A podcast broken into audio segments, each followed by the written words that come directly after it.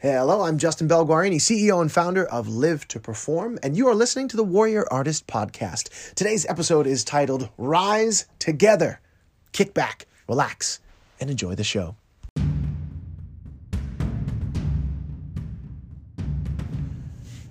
As artists, we work years, decades, sometimes our entire lives honing our craft, trying to become masters. And yet it's all for moments, for a great audition, for a great performance, for a great run in a show. But what happens in between those moments? We are doing battle every single day with ourselves and with the industry and with all the things going on in our lives.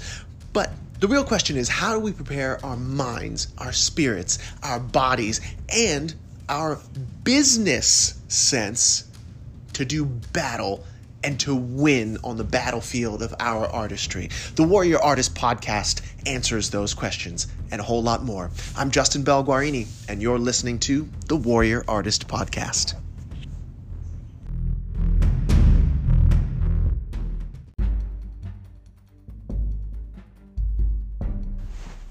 I used to have a really hard time watching the Grammys.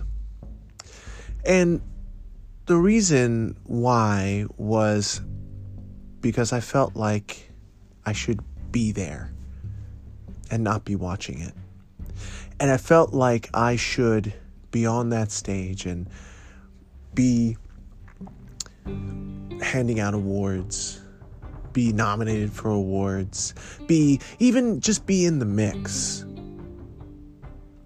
And the reason why I felt that way was because I had been in the mix and then very quickly fell out of the mix. And it was it was because of me. For those of you who don't know, I was on the very first season of American Idol. And that was at a time in 2002, which feels like forever ago, considering how fast our world moves now and how fast news and shows and all that stuff moves now. But at the time, it was a huge deal. Ask anyone who was between the ages of, I don't know, 10 and 83 in 2002.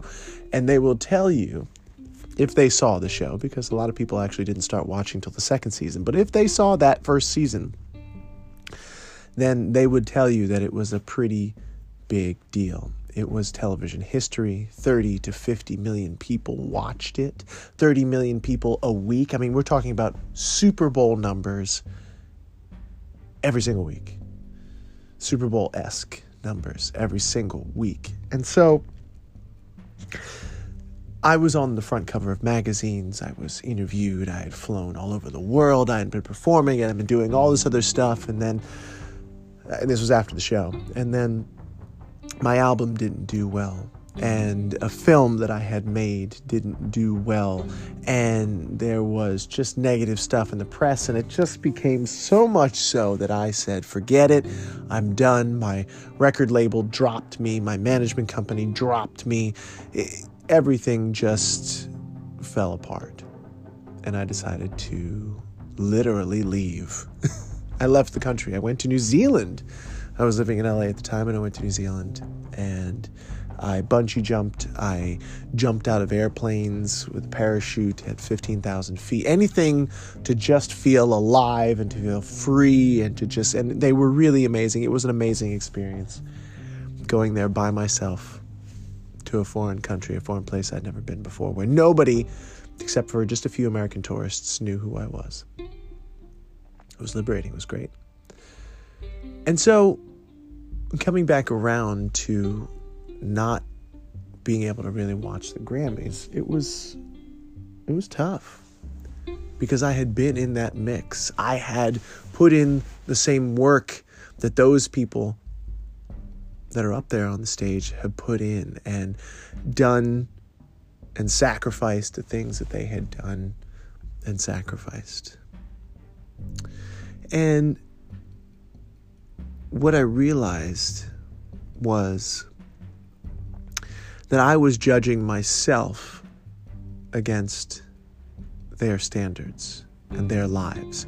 See, it's really interesting because and and do you do this? Cuz I think you do. If you're like me, you certainly do.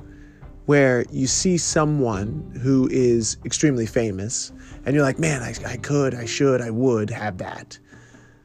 But that's not nearly as bad as seeing one of your peers who is successful and who is just just just getting all the roles. And who when you go in and you audition and they're there you're like oh not getting this one. And you're right. They get it. Have you experienced that? Because i have. I know what that feels like. And I know what it feels like on a peer level, and then I know what it feels like on a famous person, I guess, for lack of a better way of putting it, level, because those are my peers as well. Uh, and it sucks. It really sucks to judge yourself against, or to judge myself against someone else's life and career and path you know, and it's weird because I, I realized that I, in my town, it was very, very interesting, this town that I live in, because there's something in the water, there's something really strange and weird because it is a magical place where some pretty outstanding people have lived, do live, and have formed their art I went to school with a young lady by the name of Alicia Moore, who the world better knows as the singer Pink. She and I sang in choir together. We were friends, not like best friends or anything like that. We ran in different circles, but we knew one another. We hung out at school anyway. And um, many years later, after American Idol, I saw her and I was like, hey, what's up? She's like, hey, I was wondering when you were going to get here here being, you know, to high level fame, performance, fortune, whatever you want to call it. Because I knew just as well as she knew that I was getting there. And yet in my town, there also lived a man by the name of Oscar Hammerstein. The Hammerstein estate is here. Stephen Sondheim, who was a protege of Oscar Hammerstein, was all up in my town all the time and so many other people. Matter of fact, Ryan Adams, the singer, just wrote a song about a girl from my town. It's in the title. Just released it, I think, like a day or two ago. And it's so interesting. With all that, and with the, if you go back and you listen to my origin story, there's so all the indicators were there for my life to go in the direction of performing and fame and high level, high success. A trajectory. But at the time, it wasn't that and I was struggling. And I didn't want to watch the Grammys or I didn't want to watch anything like that. And and the ironic part was that you know just a few later I, uh, years later I would be on the red carpet of the Grammys on live national television hosting interviewing my peers which on one hand was really cool because th- there was something about people famous people, you want to call them, I guess, knowing who I am that made them way more comfortable and it made it a different sort of thing than if it were just the guy from E or the guy from Entertainment Tonight or one of those things interviewing you. There was a sort of a kinship that we had in interviews where they knew that I was all I was one of them and not just press and I made sure to not ask stupid press questions. But on the other hand, it was also galling to me because I felt like I should be on the red carpet. I should be the one being interviewed. I should be the one sitting in the actual show. I should be the one on the stage. I should be, I should be, I should, I should, I should. I, I, I. and it wasn't until, and here's the point, it wasn't until I realized, oh, wait, wait, wait, wait, wait, wait, wait. I cannot judge myself against the standards of another person. And that works in the uber fame situation, but it also works in my peers situation when I go in and if I audition and there's somebody in there and you know I'm granted I'm at a point in my career where I get to go to directly to the callback or I don't audition for things that are regional offer only in that way. And and and that is not because I'm just you know the greatest thing since sliced bread. It's because I've just earned it. Because I've done work and I have enough of a catalog certainly regionally uh, or a catalog. I have enough of a um, a um, resume regionally that I can people will know okay great. He we just were going to offer this to him. And I have enough of a resume six Broadway shows that I can go directly to a callback instead of having to jump through hoop after hoop after hoop just to get there in front of the creative team. And yet, there are still some things like the Hamilton audition, understandably, because it's one of the biggest properties in the world, where they're going to want to put you through those hoops. And I think that that's awesome, and I, I love it, and I did it once, and I'd do it again. But, getting back to my point, judging myself against the standards and the life path of other my peers, other performers who are my peers is completely dumb. so so articulate, Justin. But it really is a waste of my time and my energy. And I had to learn and I still learn every day because you know it's like a it's like a piano you know you you, you play the piano and you got to get it tuned every once in a while right it just doesn't stay in tune forever or a guitar but but the more you play it and the more you stick with it and the more you just kind of do micro adjustments and tuning along the way the less whacked out your instrument gets, the less whacked out you get. And so when I am auditioning for things and I see people now, because I have stopped judging myself against impossible standards. Because think about it like, how can you judge yourself against someone else's life and their expectations and the criteria that they have for themselves. I mean, it's crazy. It's apples and oranges.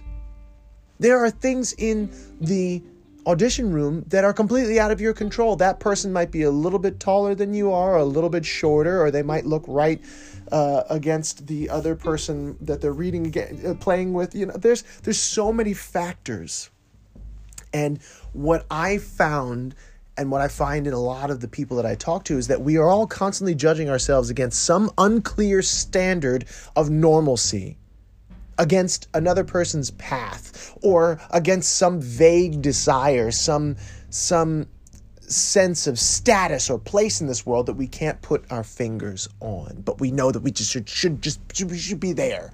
This unclear vagary.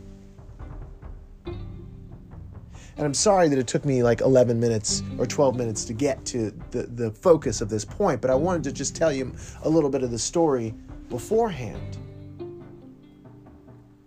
But that's what we're doing. And so when we beat up ourselves and we say, oh, you know, uh, Johnny or Jane X uh, Smith is is getting all these roles and I'm not getting all these roles and what's wrong with me? Why can't I be like them? That is the pathway that's the pathway to hell and to madness.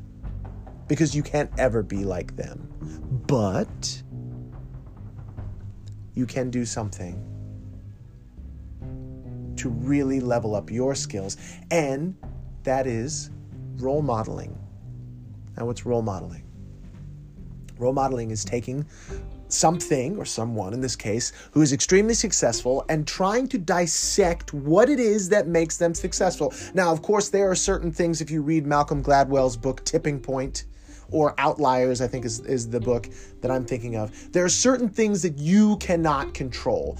Like for professional athletes, I think uh, there was a guy named Eric Lindros who played for the Philadelphia Flyers and, and whatnot. He was born at the right time, in the right place, with the right athletic program that had the right sort of progression, meaning going from like a, what would be I don't know triple A to double A to A to the to the sort of the farm league where it's like oh right below the semi pro and then to pro. And he was born in Canada. He's an ice hockey player. So I mean all these factors those those are certain things that you can't control. I mean, I was and have been living in a place and was born into a situation where I was given high level media training because my mother was one of the first anchor women on CNN. I was given high level sort of understanding of politics and how to behave in high pressure, high level situations from my father, who was chief of police in Atlanta. Um, and uh, is, uh, was and still is a politician to this day. I was given the chance to be in the Atlanta Boys Choir, a prestigious thing from the age of four. So, all those things you can't control. But there are certain things that you can see if you dissect your heroes or your peer who seems to be successful, if you dissect what it is that they are doing and you find out the, the little things, if you watch their performances, if you listen to their auditions, if you ask a casting director about them, or if you just ask them themselves, hey, how did you do? How do you do this? How do you do that?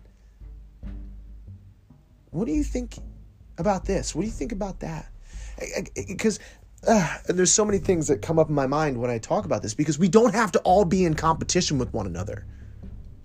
Yes, there is a competitive element to what it is that we do, but we do not have to be scrambling over each other's backs. There is a way that I believe we can rise together to learn from one another. Yes, there are a, a small number of roles compared to the large number of actors. I get it. And there's certain things that you just want to keep to yourself that you don't want to tell other people because it hurts your chances of booking a job or lessens your chances maybe or or raises someone else's chances. I get that. But the stronger we all become as a whole, the more the people in charge will have to respect us. The more we respect one another, I should say, really, the more they will have to respect us. The stronger that we are as a whole, the more the people who make all the decisions have to give us our due. The less they can treat us like cattle who are willing to sell each other out for the job, for pennies on the dollar. I mean, that's a whole other thing. But the, getting back to the point of this podcast right here and now is how can you stop comparing yourself to some vague or, or, or, trying to live up to some vague standard or ideal or something that is just just ridiculous. Uh, really, it's not live up to it. How you how can you stop judging yourself against some unclear standard of normalcy or some other person's path or some vague desire or some sense of status and place in this world? That you don't even know about. So how can you do that? I give you an exercise. It's a, first exercise all about clarity. What do you want? If you can answer that question, and specifically, what do you want in your career? What do you want? What do you want? What do you want? We always talk about what we don't want and what we're not getting and how we're not good enough and how we are not like XYZ person, Jane or, or John Smith, who's getting all the things. Okay, okay, great. I get that. I've done it. In some way shape or form i am also in that thing. I'm uh, in that same place because i'm like oh i'm trying to put this business together and there's other things that i want to do that are the that are the next level for me. And i'm like oh man that person is doing this this person doing that. But instead of judging myself against that unclear standard that unclear sort of status or money or whatever it is that i want i have gotten laser clear on what it is that I want to do. And it has begun to allow me actually find out okay, where am I strong? Where am I weak? In my strong, how can I continue to strengthen that? And where I am weak or where I don't have the skills that I need to have, how can I either level up myself? How can I make them stronger? How can I hire a coach to help me make them stronger? How can I take the tasks and things that I need to do and get someone else to do them for me that's leveraging? How can I role model uh, the success that the people who are doing that I want to do, what I want to do, have? How can I role model them? Because that's what that's what people do. That's what we do. And in another episode, I talked about emulation versus imitation. Emulation, imitation to try and copy exactly. Emulation to take bits and pieces of the things that resonate with us about in this case, another performer, and then to integrate them, bring them into our own lives and see how they, like a jacket, fit on us. okay. You know, it's like I could not wear my father's sports coat. I couldn't do it. I, it would look really strange on me because A, he's way shorter than I am, and he weighs more than I do. But how could I take that jacket and put it on me and get it tailored, let the sleeves out a little bit, maybe uh, have it dyed a different color, have the, the sides taken in and da, da, da.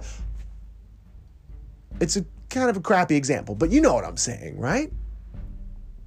So instead of trying to be, copy, be like your peer and do the things that they do, try and copy their unique interpretation of the work? How can you take the things that they do and see how they fit on you and make them your own and use them to level up your own skill set? Aha!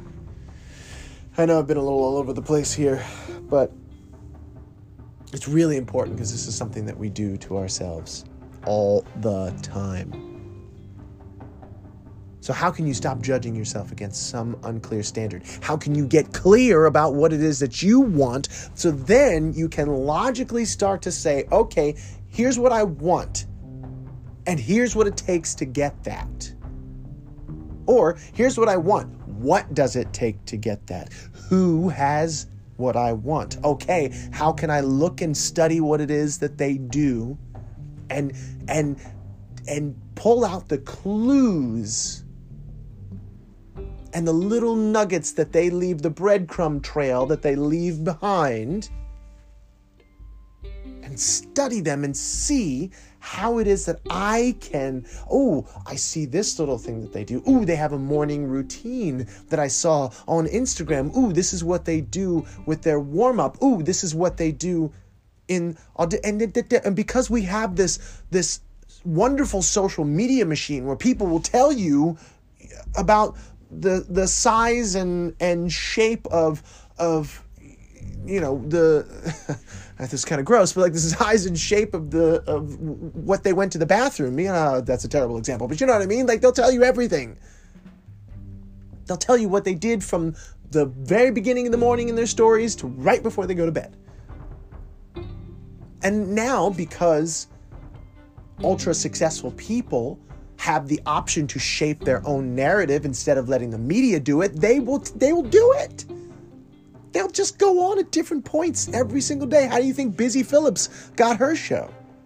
Because she just went on there and she lived life and people watched it and they loved it and or they hated it, whatever it was, and then eventually it built up enough pressure and enough of a wave that somebody said, "Hey, we should give her a show." And her show is great. And her friends were like, hey, we're going to, we'd love to write for this show for you. You know, no, no, no. So the point is, is that the answers are there. If you get clear about what it is that you want, and then you ask yourself, how can I get it? Who has it? And then you start role modeling them, not imitating, emulating the things that they do, it will open up pathways for you that will continue, that you'll go down and you'll begin to strengthen the places that you are weak. You'll begin to discover the places that you are strong, and you will build, build, build, build, and build over time. And with consistency, you will begin to have that thing that you want. And guess what? When you get that thing that you want, it's not going to be like sitting back eating peeled grapes. You're going to want more. New level, new devil. And you get to repeat the process over and over again. But you will be stronger, wiser, have more experience, and be more committed going to the next level than you were trying to drag yourself out of the same old uh, cesspool pattern of just beating yourself down like you did before. Give it a shot. A double dog dare you. That's all I got for you today. I'm Justin Belguarini, and you've been listening to the Warrior Artist Podcast.